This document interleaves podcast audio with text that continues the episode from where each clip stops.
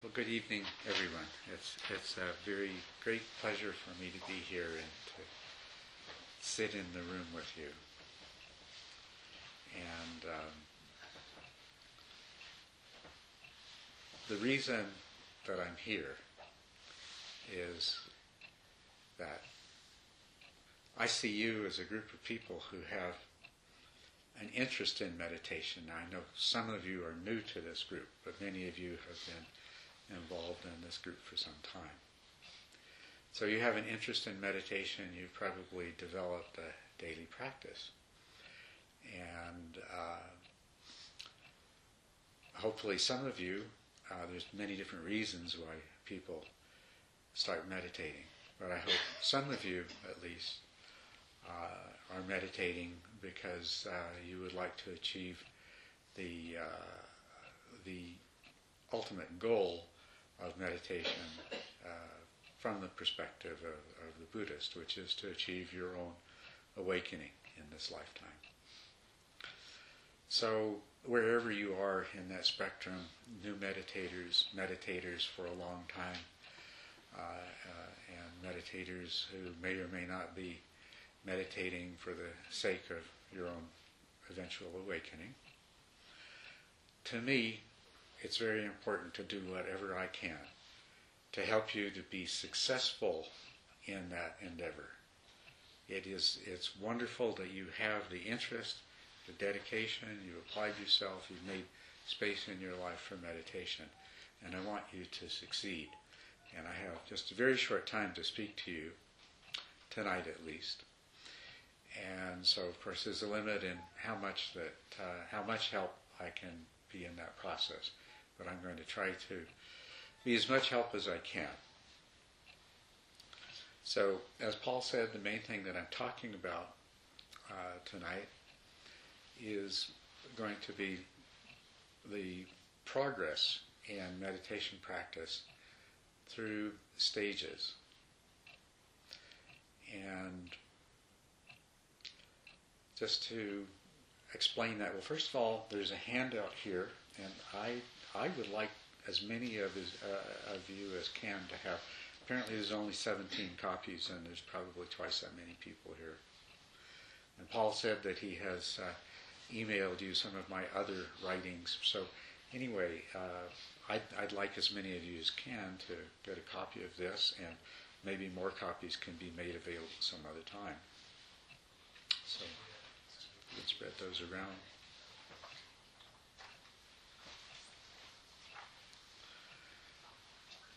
What what I want to acquaint you with is the fact that meditation practice is, is a mental discipline that unfolds according to very distinct and clear cut stages. And if you understand that, and if you apply that understanding, then you will be very successful in your practice, uh, and you, your success will come about much more quickly. So, and another point that I want to make to you is that the method that I'm teaching, um, it isn't something that you should see as an alternative to some other practice that you're already doing or that you've heard about. These stages of mental development, these stages of meditation, are not stages of a particular kind of meditation. They're stages of meditation that reflect the nature of the human mind. And so, no matter what meditation practice you do, it's going to evolve through these same stages, and you can apply the same uh, understanding and the same ideas to being successful in that. So, for example, no matter what meditation practice you've ever done, have you had the experience of forgetting what you were doing, becoming lost in a thought, having that thought lead to another thought, and then to another, and to another? So you sat there in some period of mind wandering before you realized that you weren't doing what you intended to do? I think that's absolutely universal. Nobody has ever sat down to do any kind of meditation who hasn't had that experience over and over again. Because that that's the way we are at the beginning of the practice. That's the way your mind behaves. It's the way everybody's mind behaves. And uh, what happens if you if you continue to practice, and especially if you understand the nature of the mind and uh, you train in the right way, is you will very, very soon cease to have these long periods of mind wandering. You will still forget a meditation object and become engrossed in another thought, but then you realize it very quickly in a matter of few seconds, and you'll come back to what you were the practice that you were supposed to be doing. And then, if you continue to practice in the right way, you'll get to a point where you sit down and meditate for 45 minutes or an hour or two hours or however long you meditate. You will never forget the practice that you're doing, and your mind will never, you'll never forget, you'll never experience mind wandering. When that happens, then you then you, you're no longer a beginner. Now you've learned to meditate. Now you can start doing the serious stuff. You see, up until that point, what happens is that a lot of your meditation time is spent in mind wandering. And of course, whatever depth of practice, however in the practice you're doing, you might regard depth. But in terms of depth or intensity or productivity or whatever it is that characterizes really getting something out of that particular session. It won't be limited by the constant interruption of forgetting what you're doing and having to come back to it. The other thing that is universal, you sit down to meditate, and when your mind does start to calm down a bit, and you are able to stay with the practice for a little while, zoom, you start going to sleep. Right? That's another characteristic of the human mind. And everybody will go through that. But if you know how, then you can train your mind so that doesn't happen anymore. So I'm just illustrating to you that there are certain stages in the process of learning to do any practice that are the same in certain problems that uh, need to be overcome. So what I'm going to be presenting to you is a, a process that is described in stages by which you can successfully move beyond these various obstacles and become very effective in your meditation practice.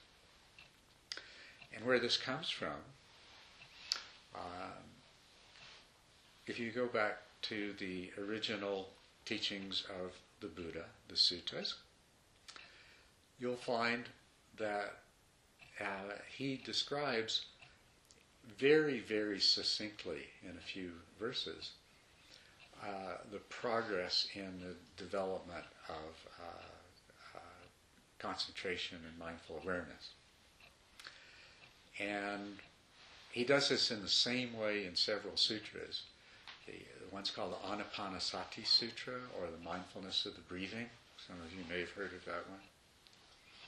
Another one is called the Satipatthana Sutra, the four applications of mindfulness, or the four foundations of mindfulness, as it's sometimes oddly translated into English. And another one is the Kayagata Sati Sutra, or the mindfulness of the body. And in all of these, he starts out with the same basic description of this is how you meditate. That a, a bhikkhu gone to gone to the forest, to the foot of a tree or an empty dwelling, sits down, and uh, cross-legged, sitting erect, places his mindfulness before him, and mindfully he breathes in, mindfully he breathes out. When he breathes in a long breath, he knows he breathes in a long breath. And when he breathes out a long breath, he knows he breathes out a long breath. When he breathes in a short breath, he knows he breathes in a short breath. And when he breathes out a short breath, he knows he breathes out a short breath. This is a description of It's a very concise description of a whole sequence of meditative training to be able to do what those verses describe. You have to be at that place where your mind's not wandering and where you're not forgetting what you're doing. Otherwise, you can't you can't fulfill that description, except for maybe for a moment or two at a time. But even there, you don't have that full awareness and, and that you know immediately if this breath is shorter or longer than the rest. And then it continues on to say, um, experiencing the whole body while breathing in. He trains himself. Experiencing the whole body while breathing out. He trains himself. The wording's changed a little bit now. It's added the word he trains himself. This is an interesting thing, experiencing the whole body. This is actually something that naturally happens in the development of concentration and mindful awareness. But it's also something that can be used to further develop concentration and mindful awareness. You wouldn't necessarily understand that from those lines, but it is, in fact, the message that was being conveyed at the time. And then he goes on to say, calming the bodily formations while breathing in. He trains himself. Calming the bodily formations while breathing out. He trains himself. And that also is a very succinct sort of coded description for the pacification of the senses and bringing the body to a state of stillness and comfort and imperturbability where the meditator is no longer disturbed by, by sounds or by physical aches and pains or by any of these other distractions that I know any of you who meditate are familiar with. Now, in terms of the stages that I'm presenting to you, there's 10 stages, and these verses that I've uh, uh, mentioned so far go only so far in that. In the one sutra, the mindfulness of the of the breath, Anapanasati Sutra, he continues on, and actually carries through to describe the entire ten stages that I'm going to, that my handout is presenting to you, and that I'm talking to you about. Um, but anyway, I, I mention this because I want you to know the origins of this particular way of training It starts with the Buddha. It was something, he didn't spell it out.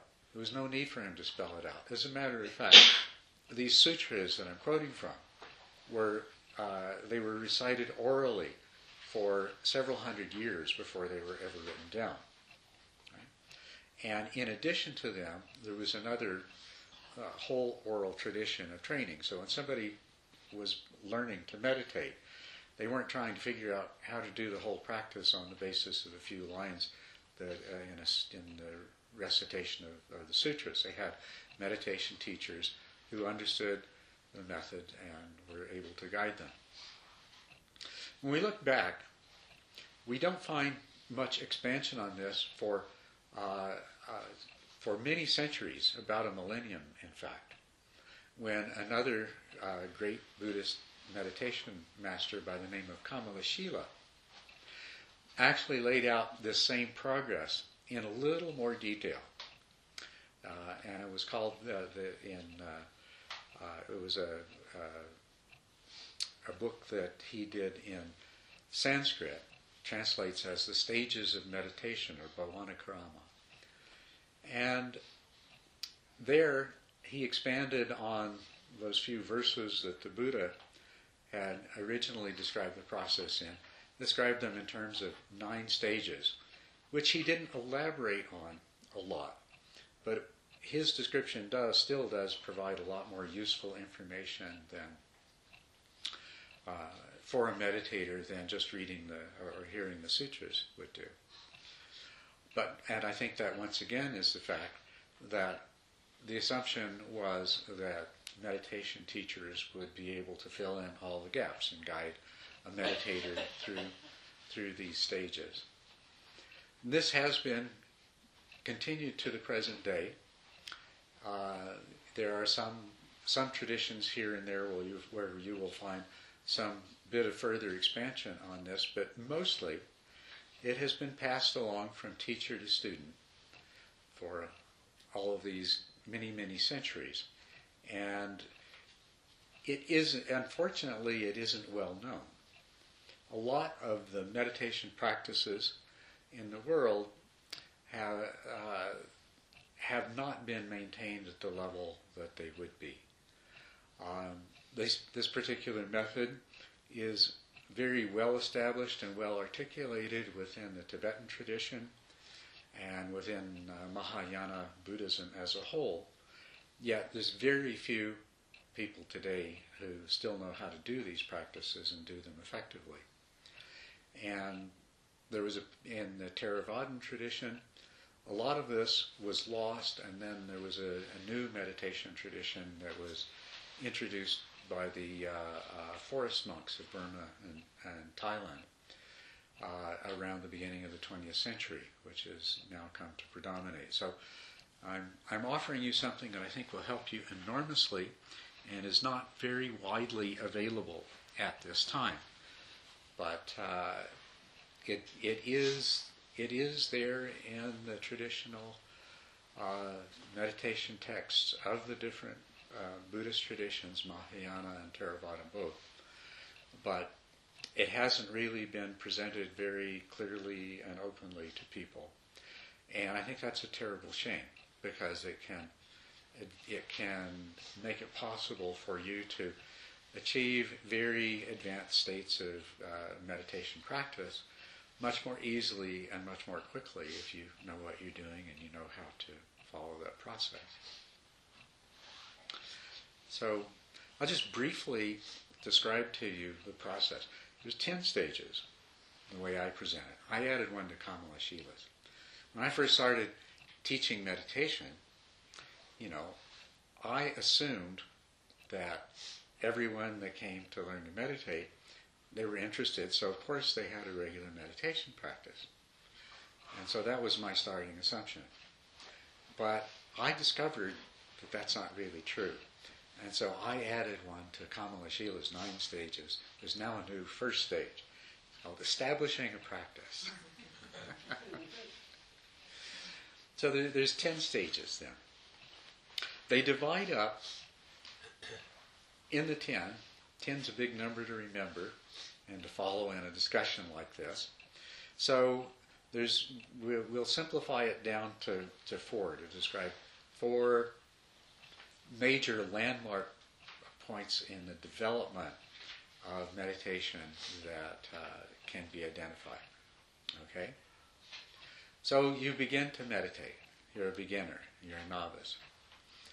And then, if you follow this process, you will reach this first really important landmark stage in the development of your practice, and that's where you sit down for the entire period of your meditation set. And, uh, well, for the entire meditation set, you never really forget what you're doing.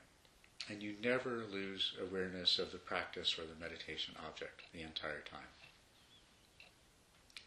That's a major landmark. And it's, it's at that point, according to the traditions, that you would be said to now you are a meditator. Before you were a beginner, trying to learn to meditate. When you can, when you can, when your mind is stable enough that you don't forget what you're doing for the entire period till the bell rings, now you're a meditator. So then in the second major landmark stage, as a matter of fact, this, this first landmark stage happens, it's the fourth of the ten stages. Then the second major landmark is accomplished when you reach the seventh stage. And this is where you can, if you choose to, remain focused on your meditation object or maintain your practice if it doesn't involve a discrete object. To the exclusion of any kind of distraction, mental or physical. If you're doing if you're using a single meditation object, that will be experienced as a kind of single pointedness or exclusive focus. You know, if this this is your meditation object, you place your attention there, and you the, your mind does not deviate.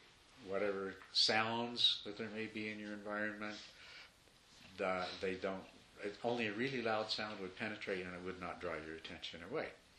and you may have the occasional thought, but it just comes and goes kind of in the back of your mind like a whisper, and it doesn't have the power to draw you away.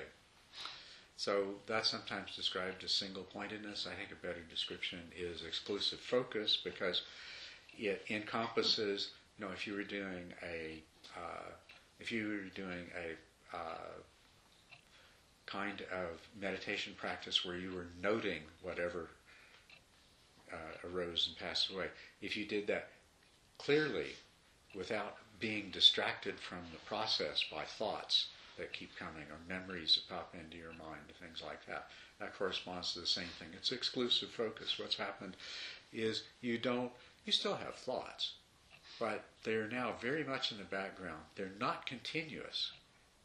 They know that now they're just coming and going here and there. And they're more like whispers, they're easy to ignore. And the same thing with physical sensations and things like that. So that's the next major stage in the development of concentration and mindfulness.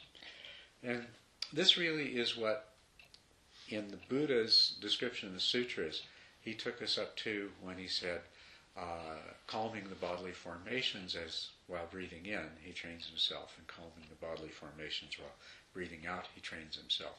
It's that kind of mental stability there. And that is common to the different practices that might be described as vipassana or samatha or whatever names that they might go by. That's common to them all. Now, if we continue beyond that, the next major thing that you arrive at is where this kind of stability of attention becomes absolutely effortless. Because before then, you had to be constantly vigilant because otherwise distractions could begin to creep in and, and start to destroy the uh, focus you had. Or dullness might creep in and you might find yourself sinking into sleepiness. So it, you, you always had to have a certain amount of vigilance and make corrections for it when it happened. But at this stage here where effortlessness arises, that's no longer necessary. Your mind does what you want it to do. In the words of the Buddha, you have a mind that is malleable and wieldy. Malleable in the sense that doesn't, you know, you direct your attention towards something, it stays there until you want to move it somewhere else. Wieldy in that you can freely move it from one thing to another if you want. So you have you have uh, that that kind of concentration. You also have a powerful power of mindfulness that, uh, in the process of developing to this stage, you have uh, overcome the tendency of the mind to slip into dullness and sleepiness. And so, what th- this means is your mind remains alert, awake, bright. Whatever you happen to direct your attention to is, is seen very clearly. You're, you're totally aware of it without obscuration. So you have these qualities in, the, in effortless, uh, uh, in the stage of effortlessness, which is the eighth of the tenth stages. Now, an interesting thing happens when somebody's developing their meditation practice and their mind reaches a stage of stability. It reaches a stage of stability because the mind, which is actually not one thing, but a large number of different processes, mental processes, that's what your mind is. Many different things going on at once. Many different things. Each of those mental processes has its own job, its own agenda, and uh, which it's trying to fulfill. And so the tendency is for these different processes to be uh, working against each other, and this causes scattering of the mind. When you reach this stage of effortless, focused uh, concentration and mindfulness, what's happened is your mind has unified. All these different mental processes are now on the same task. Instead of struggling against each other, each one trying to do its own thing, lead the mind in, in the direction that corresponds to its job in the whole scheme of things. There's a cohesiveness, a coherence to the functioning of your mind, unification of mind. That brings about a state of joy and happiness. which is a really interesting thing. And so your meditation becomes a joyful and happy experience, something that you really enjoy doing. What will have happened in the meditator's body in the course of reaching this point? There, you'll have gone through a stage where the body feels really still, so still that you hate to move. Even when the bell rings, you don't want to move because it's just so still and comfortable. But then it will have become almost as if it were made of uh, light or insubstantial. And then at, at, this point, you'll have a body that consists of, of just this feeling of pleasantness. And it's not distracting to you. You don't need to move it. It's not resisting the process of sitting still. You're just sitting there and it's very still, very comfortable, very pleasant feeling body. And all ordinary sensations like the pressure of your legs against the mat and, and uh, itches and aches in your joints and tightness in your muscles. All of that's gone away, and all there is is just this pleasant feeling. So there is so there's joy and happiness and pleasure in the body. So now what I'm talking about here isn't foreign to you. What is unusual is when we're able to bring ourselves to this state in meditation. But we have all experienced unification of mind, and we've all experienced the calm, joy, and happiness that's associated with that. Um, psychologists call it the state of flow. And whenever you do something that you love doing and you're totally absorbed into it, an activity that you really, really enjoy, and you you're in that state of flow, and that's exactly what we're talking about. It's the same thing in meditation. It's not some the the uh, the name in Pali for it is piti, and it gets translated in English as rapture, and it makes us think, oh my goodness, this must be something really strange and wonderful.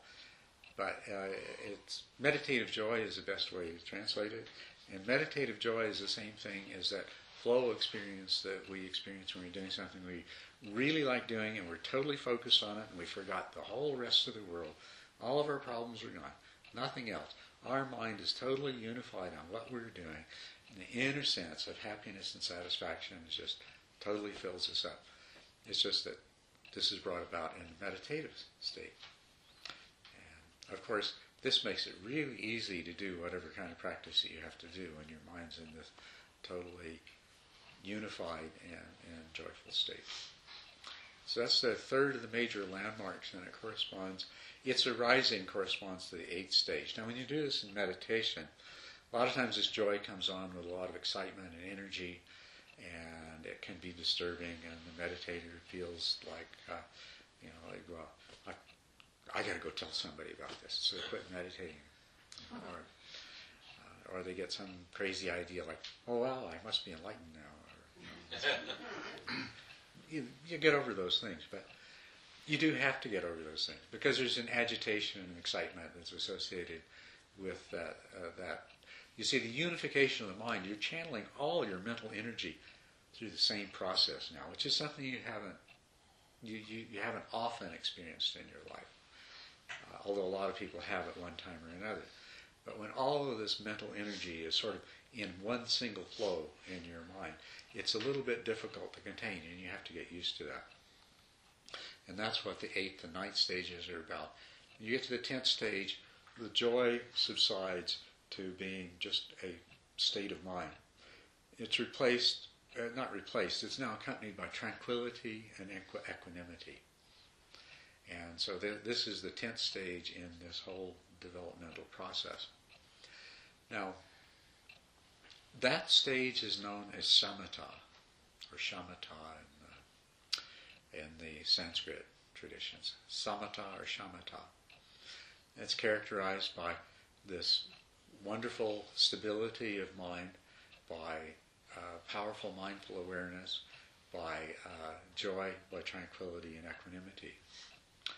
And with these factors present, then you can uh, you can uh, take up, for example, if you haven't already uh, attained to insight in the process of getting here, which certainly you could have and probably should have, but if you hadn't, then you could take up certain kinds of practices which are intended intended to bring about insight. This is the perfect state of mind in which to do that. Or if you look at the Buddhist suttas, there's another direction that you can go, which is called uh, pra- practice of jhanas or absorptions, which I won't try to describe to you too much tonight. But this is really profound, deep states of, of meditation, which are spoken of very, very frequently in the sutras, very often in the Buddha's teaching. He described the path of uh, enlightenment and the purpose of meditation is the development of these jhanas or absorptions. So that's another direction that can be taken. So anyway, all I want to do here is just kind of give you an overview of the ten stages and and, and describe the, the high points of them. The next thing I'd like to do is to put this into a context with other practices. But first of all, does anybody have any questions about what I've talked to you about so far? Boy, I must have been really clear in my description. Wow. Okay. Well. Does it mean? Uh, I have a question. yes. Um, so, wh- uh, what is emptiness meditation? What is is that? Would that be like the last stages? Uh, well, emptiness. When we talk, when we say insight, vipassana, vipassana. Okay, we're we're not talking into sort of ordinary mundane insights like, oh, that's the why. That's the reason I am this way because um, my father always did such and such. I mean, that's a very mundane insight. The insights we're talking about are insights into the true nature of the way things are and the insights which will lead to our awakening. And usually they are most concisely described as being insights into impermanence, emptiness, and uh, the uh, dissatisfactoriness of phenomena. So, meditation on emptiness is a kind of insight meditation or a kind of vipassana. And I could I could talk more about that later on. I, I'd really like to, but um, how it would fit into this is that this process that I described. If you go right through to stage ten, which is samatha, it's possible to go all the way through to samatha without having attained any of these supramundane insights into the true nature of reality. It's possible to have. If you had, then at that point, you would take up practices intended to bring about those insights. But it's quite likely that you would have already achieved uh, some, at least, of, of those insights, or some degree of those insights by that point. Okay? Yes? A very long time ago, the Muktananda Center in Oakland, during in a huge room during meditation, it was uh, commonplace for individuals, not a lot of people, but individuals in this large room during a meditation to um, start to move, Mm-hmm. you know, cross-legged. They'd almost be coming off the floor, Mhm. and these very unearthly sounds would sort of emit from their throat. Is that what you were talking about a minute ago about uh, uh, controlling the meditation, or Um, that they weren't controlling it?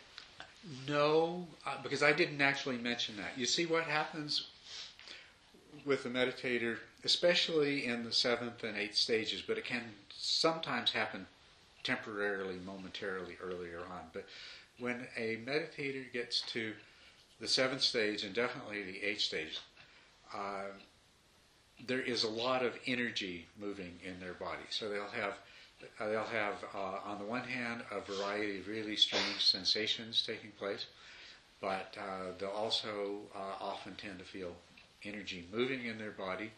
Sometimes that energy will cause their body to move, and sometimes it will cause them to produce sound.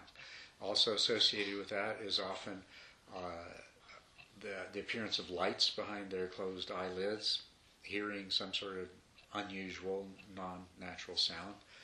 Uh, uh, so you have this whole constellation of sensations, movements, light, and sound, which can be very mild and hardly noticeable, or they can be really powerful and really disturbing. It depends on, partly depends on the practice a person is doing, partly depends on the individual personality, and it partly depends on the expectations in the group. If there's a group of people and some of them start feeling energy and they start rocking and jumping, then when the energy rises for the other people, they'll start doing the same thing. If they're in a group where people don't, they just sit there, you know, and, uh, and they remain quiet, and, and then talk about it in the meditation report, say, well, I felt all this energy. Well, then the other people in the room won't tend to move and jump nearly so much. so there's a lot of, you know, a lot of different factors. Some, for some people, the lights are very intense, intense, and they don't feel that much energy in their body. For other people, it's a lot of bodily energy and a lot of movement, and they might say, "How come I never saw the lights?" You know. so, but what happens with all of these things? None of these things are important in themselves. They are interesting things that happen as the mind comes into this state of unification and as the senses become pacified and calm. And so they're, they're, they're sort of st- a stage that you go through, which is in most cases best dealt with by just ignoring it and go back to your meditation object. Although sometimes they will take on an intensity where they may need to be dealt with in a different way, but that's comparatively rare. Uh, someone behind you for a second. Yes? Um, my sense is that, uh, that um, you're laying out a very linear kind of Yeah. And, and it somehow I sense that it doesn't always work that way. Well, no, it, uh, you're absolutely right.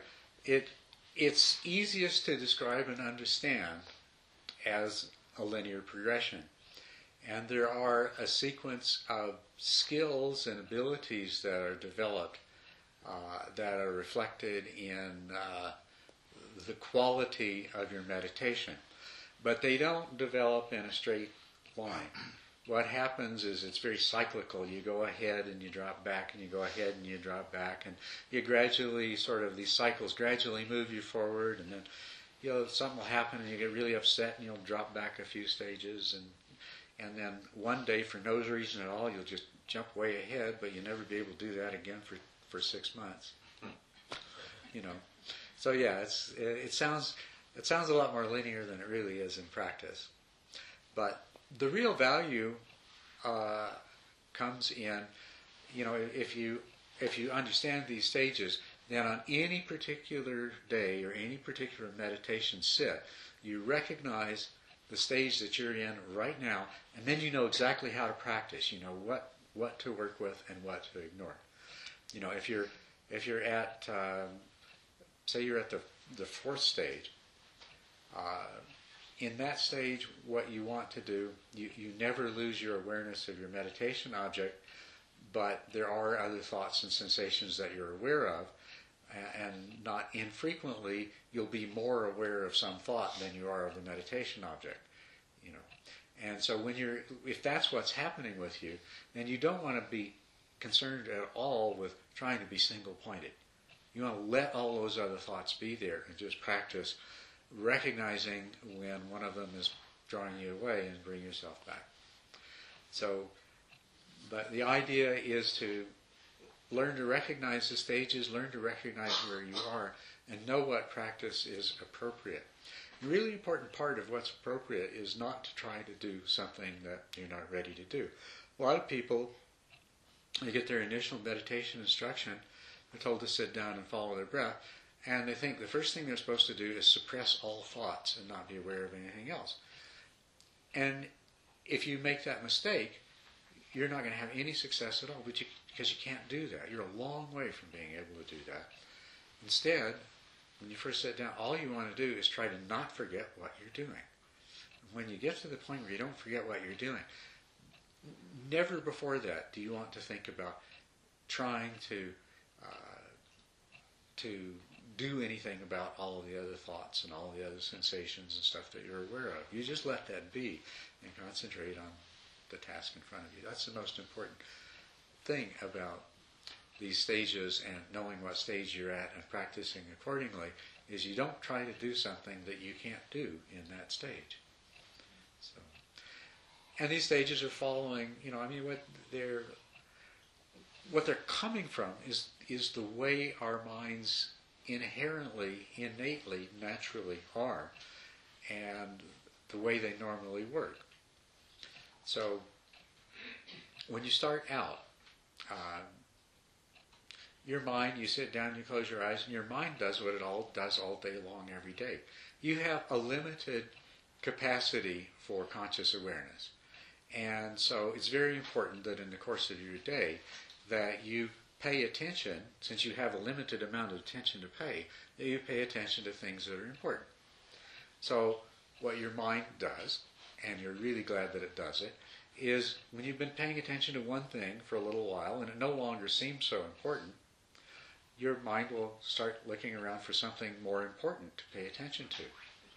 Or even if what you're paying attention to is still important, your mind keeps checking around to see whether there's something else that's come up that's more important and maybe there needs to be a shift. And that's a really good thing, right? You would not function very well in the world if your mind didn't do that. So, of course, you sit down to meditate, and your mind's going to keep on doing the same thing. So, you've got to train it to behave in a different way. And, and you don't do this by suppressing that particular aspect of behavior of your mind because it's good and important and you want when you get up again you want your mind to go back to functioning that way so instead what you do is you train other faculties of your mind that you already have and you make them stronger and you learn to to uh, elicit their activity during your meditation so it serves your ends so for example you sit down to meditate after a few minutes, the meditation object is no longer that interesting, so the mind goes and it finds something else.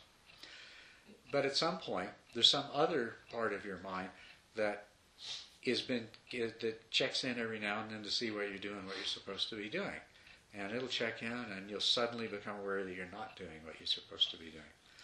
So you, to start out with, all you do is reinforce that mental process. You know. Now, if you sit there and get mad at yourself because you forgot what you were doing, that's not going to do any good at all. The mental process that made you forget what you're doing is essential for your survival, and it's not going to quit doing that just because you get mad at yourself. On the other hand, the the part of your mind that knows what your intentions are and every now and then checks in to see what if you're doing what you're supposed to. Well, that one functions all the time anyway too. It's completely normal. It's a part of your mind. So you don't try to suppress one normal function. Instead, you try to enhance the other. So you feel good about realizing that your mind had wandered instead of feeling bad because your mind had wandered. The positive reinforcement of recognizing that you weren't doing what you intended to do is going to cause that one mental process to become stronger, to happen more often, to happen more easily. And lo and behold, after a little while, you find that you catch yourself in this mind wandering more and more quickly by positively reinforcing that. You direct your attention over and over again. You know, when you realize you're not paying attention to your meditation object, you direct it back. We all have the ability to direct our attention. It's a natural mental faculty. Uh, and, and we make use of it all of the time. But it's, we don't really, it's like exercising a muscle. It's not nearly as strong as it could be. And so you sit down and meditate, and something comes up that's really attractive, and it's difficult to direct your attention away from that back to doing meditation practice. You know what I mean? So you think of it this way like every time you realize your attention has moved elsewhere, you direct your attention back to the meditation object, you're exercising a mental faculty that you've always had, and it will become stronger until at some point what you'll find is when your attention moves away from the meditation object, it tends to start coming back really easily. It starts coming back on its own. Sustained attention. You know, our attention stays on something for some given period of time, and then it's released to go look for something new. there is a mental process whose job it is, when no matter what it is you happen to be paying attention to at the time, to make some sort of determination as to when is it appropriate to release the attention. You know, it's an unconscious process that you have, but it's functioning all the time. It it decides that well, you paid attention to this long enough, and it releases the attention to go oh, elsewhere, and we can call that function sustained attention. You know, we've got a mental, an unconscious mental process whose that's function is to sustain the attention.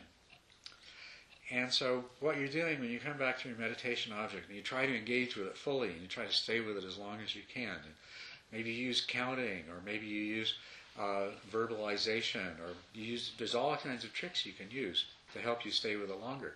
And if you do that, you're training that unconscious faculty of sustained attention. And the end result is your attention is going to sustain, be sustained longer and longer. So, this is what I mean about you understand how your mind works train it in ways that make sense by positively reinforcing those mental processes that serve your goal, which is to become a really good meditator. And by being very careful to avoid any of those those things that get in the way. Any kind of negativity, any kind of impatience, restlessness, dissatisfaction, comparing how well you meditate to somebody else, comparing how well you meditate today to how well you meditated yesterday, feeling disappointed because you're not making more progress, feeling angry at yourself because you're falling asleep, feeling angry at yourself because your mind wandered, those will poison your progress. To the extent that any of those is there, you're going to slow yourself down greatly. Then you may get stuck. And of course, those same thought processes get stronger. And then next thing you know, it's really hard to make yourself even sit down and practice. So, anyway, so to kind of get the, the gist of this, this is a, a systematic process of making use of the actual nature of the mind itself to train the mind to do what you want it to do. And that's the, the word for meditation in uh, the Pali language. Uh, the, the Buddhist word for meditation is bhavana, and it means mental training. So that's what meditation is mental training. Training your mind in certain qualities. Now, the other thing that I wanted to talk to you about before I run out of time, just to give you a perspective so that you can put this to use, is how what I'm talking about, this this system of systematic stages, how it fits in with any of the other practices that you may be familiar with. And I'll do that by, okay, we're talking Buddhist meditation here. Okay, the system, the 2,500 year old system of practice, the ultimate purpose of which is to bring you to awakening or enlightenment, which any of you can accomplish in this lifetime. So forget any of those myths about, you know, it might take many lifetimes and so forth. You don't have many lifetimes. That's the only one that you have. So Okay. So, Buddhist meditation. We are training basically two abilities of the mind, which uh, the English words that you probably associate with these are concentration and mindfulness. The uh, Pali words, the Sanskrit words are very similar. Uh, the Pali words for these two are samadhi which we usually translate as concentration, and sati, which we usually translate as mindfulness. And so when you use the English word concentration, you're going to understand it in the context of your life and experience and the way concentration is used uh, as, as a term in our society in this period of time. And for a lot of you, concentration means forcing your mind to do something you don't really want to do. Concentration and its memories of high school algebra homework. Um, but the word samadhi, although it carries all the same uh, I, I, concentration is a good translation for it. But what samadhi means, if we examine it, it means stability of attention. It means that your attention remains fixed on one thing for as long as you want it to. And in the Buddhist definition of samadhi, there is an ordinary kind of samadhi, which is not particularly wholesome. And then there is a kind of samadhi that's associated with meditation, which is considered to be very wholesome. Ordinary samadhi is when your attention remains fixed on something because it is the object of your desire or the object of your hatred or there's something about the thing that makes itself important to you in your mind. So it's very easy for your mind to stay on it. So that's that's ordinary, everyday samadhi. You know, and we could call that concentration, but you notice it doesn't involve any implication of force. It's not like algebra homework. So ordinary everyday samadhi is your mind remains fixated on things that are interesting, fun, sexy, um, you know, whatever. They have some quality that, that makes it easy for you to keep your attention fixated on them. Now, wholesome samadhi is a samadhi that is achieved through mental training, through, through bhavana or meditation so that you place your mind on something that is not in, inherently interesting to you by virtue of desire or aversion, but rather you've trained your mind so that it does what you want. So you generate the intention to pay attention to a particular thing, and your mind stays with that thing as long as you want it to. So that's that's samadhi. Okay? Samadhi has the quality of attentional stability. Samadhi has, in addition to that, the quality of being able to encompass as much or as little as you want it to. So, you know, it's like like uh, your attention is like a flashlight beam, which you can point at and hold directed at any one thing for as long as you want to. It also has the quality that you can turn the lens and you can illuminate a large area or you can illuminate just a very small area. That's another quality of samadhi that you cultivate. So, in meditation, you want you need to cultivate mental stability in these two forms: stability of movement of attention and stability of scope of attention. And you cannot do any meditation practice at all without a sufficient degree of samadhi. Do you see the truth of that? It's absolutely impossible. So if you ever hear anybody suggest that, well, you don't need samadhi to do this meditation practice, you know, well, that's silly. That means that they don't know what samadhi is. Okay? So, and the other thing, the other word then is sati. We translate that as mindfulness. And that's accurate but misleading. Sati means fully conscious awareness. It means whatever you're paying attention to, you're totally awake, you're totally alert. It has a quality of intensity and clarity.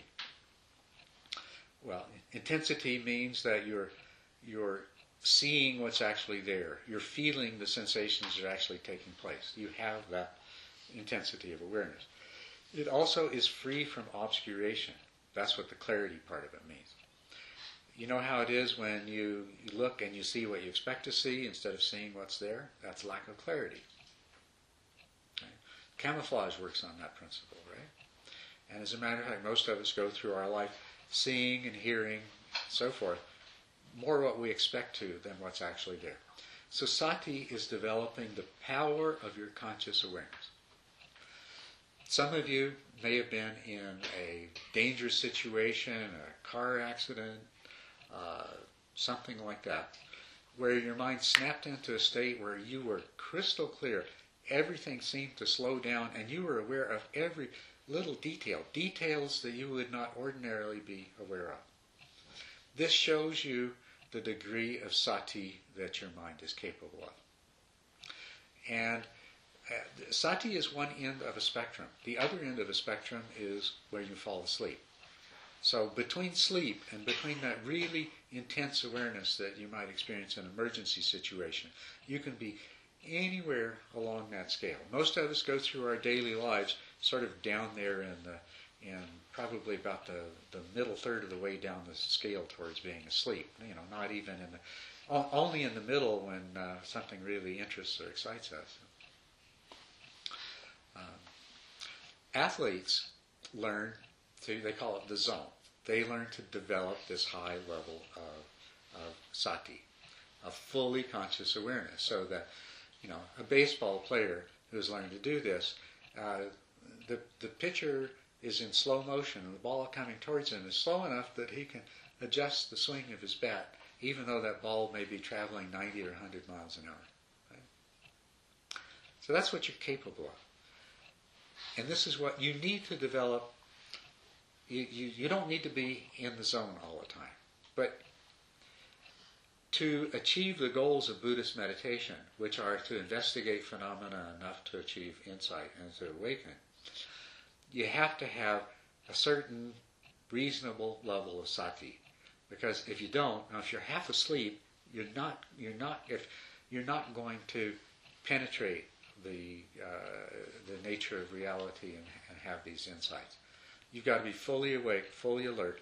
You can't have a lot of obscuration. You've got to have clarity. You've got you've got to remove all the prejudgments so that you're you're really seeing what's there. So when you meditate, you're developing not only samadhi, but sati, the power of mindful awareness. And you have to develop both of these together.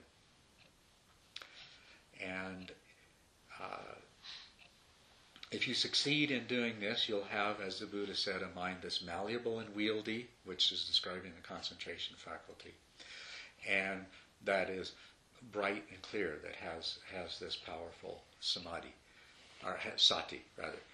So samadhi and sati are always developed together. If you develop samadhi without sati, if you develop concentration without staying alert and aware, what will happen is you'll slip into dull trance-like state. You might fall asleep, or you know uh, what happens far too often. You can develop concentration so you sit there for an hour, and in just this spaced out state, and it's true, there's no thoughts. It's true, there's no awareness of distractions. It's true that you were kind of, sort of, aware of the meditation object the whole time. And you feel really relaxed and peaceful afterwards. And you might say, Boy, that was great. I don't know where I went. But man, I was gone. Well, that's, that's not what you want to do. Okay? That's what happens when you develop concentration without mindful awareness without fully conscious mindful awareness. That's a dead end. It won't take you anywhere. So you got to develop them together. And also, you can't uh, you, you you can't really cultivate sati without samadhi. Um, you know, if you if your mind is in that heightened, uh, hyper alert state, but you have no attentional stability, it's going to just start jumping around on you and and you're not going to be able to really investigate something. You know, uh, the the mind state that arises when somebody is uh, in an emergency situation can be very focused because of the um, whatever the immediate danger is that they have to deal with. But if you examine what happens to their mind when it's still energized to that degree afterwards, they cannot think straight. They can't. They can't put their shoes on because their mind is. It, it no longer has a focus. It's just got this really high heightened state of energy. So, sati and samadhi always go together. And if you meditate properly, you develop samadhi and sati together. Now, there's two other terms: samatha, which I've already mentioned to you, and vipassana, insight. And I'll put those in the context as well. Samatha is a word that describes the culmination of the development of samadhi and sati. If you, this corresponds to the tenth stage in that tenth stage as I described. When you have developed samadhi and sati to the point of a unified mind, imbued with joy, tranquility, and equanimity. With that powerful samadhi and sati that gives rise to joy, tranquility, and equanimity. That is what's called samatha. So it's something that's attained as a result of this practice if you carry it through to its culmination. Vipassana, vipassana, insight. Uh, vipassana means special insight. And vipassana is also something that is attained. It's insight into the way things really are. It's a direct realization that uh, that not just impermanence in the sense that things arise and pass away, but that there is nothing but change. And insight into emptiness, which is that in this in this reality in which enduring things are a figment of the mind, and the truth is nothing but process, continual process, that these processes are selfless. And that's what's called the truth of emptiness. And you see the emptiness of things, that the processes are selfless. And then further, when you realize that if there is clinging of the mind to endearing objects that don't really exist in a world that consists of only process. And if you attempt to protect and gratify a self that doesn't really exist, that the only possible result is suffering. So that's these these these, these are the insights that you're that you're after. Okay, and when you come to these understandings, you, we can say that you have vipassana. So vipassana is an attainment of understanding. Samatha is an attainment of a full development of mental skills. Okay?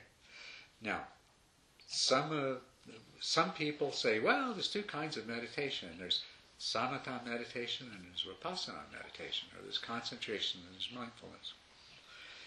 And I'd like you to examine this and realize that it's not really true, except in the most relative of senses.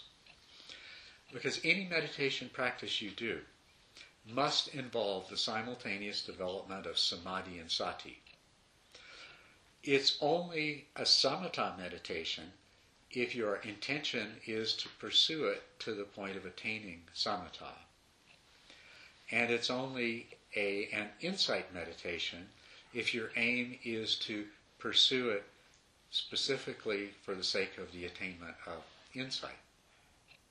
But the basic processes are, are not really different. What you have to do in both cases is you have to develop sufficient samadhi and sati uh, before you can decide whether you want to make any divergence in directions or not. In terms of those seven stages, when you get to the seventh stage, you can start doing vipassana practices, and there are many different vipassana practices from all these different tr- traditions. And they're called vipassana practices because they are practices that are designed to guide the mind, or in some cases even trick the mind, into achieving insight, attaining insight. But you could also decide to continue to develop to the point of samatha before taking up insight practices. Or, and this is the best way to do it, is you develop samatha and vipassana both together in the sense that from the time you begin to meditate, you you develop insight at the same time that you're you're developing the samadhi and sati. And so by the time you get to the right stage in the process, you've got both samatha and vipassana will develop, and you achieve awakening. So, so there's not really this such a big differentiation in kinds of meditation. So if you if you if you take up a vipassana, if you I mean this is called a vipassana group, right? So presumably most of you have a primary association with one of those meditation practices which is given the label vipassana. But just so you recognize, there's no such thing as a meditation that is vipassana. Vipassana is something that you hope to attain, and if you're doing a meditation that carries the label vipassana, it's because you're hoping that that meditation is going to lead you to achieve insight. But if you can also see that even though you might start out from day one doing a practice that you put the label vipassana on, you still have to develop both samadhi and sati hand in hand. You can't, you know, if and if you until you have the samadhi, you're not going to be able. You, you're not going to have a hope of achieving a, an insight because your mind will be too unstable. It won't stay. Uh, it won't stay focused enough to examine uh, things thoroughly enough. And while I'm at it, I should point out to you that when you when you reach that stage of concentration that is effortless, it doesn't need to be fixed on the same object. A, a single object, a fixed object practice, is a very useful way to rapidly reach that stage of, of effortless concentration. Once you've reached it, you no longer need to practice that kind of fixed object, single pointed meditation. At that point, your mind can move like lightning from one thing to another and follow anything that's happening. And anything that it lights on, even though it's only for a brief time, it will penetrate into with full mindful awareness. And the name for that practice of concentration is called khanika, or momentary. And it's not that your concentration is momentary, it's that the object of concentration is only held momentarily.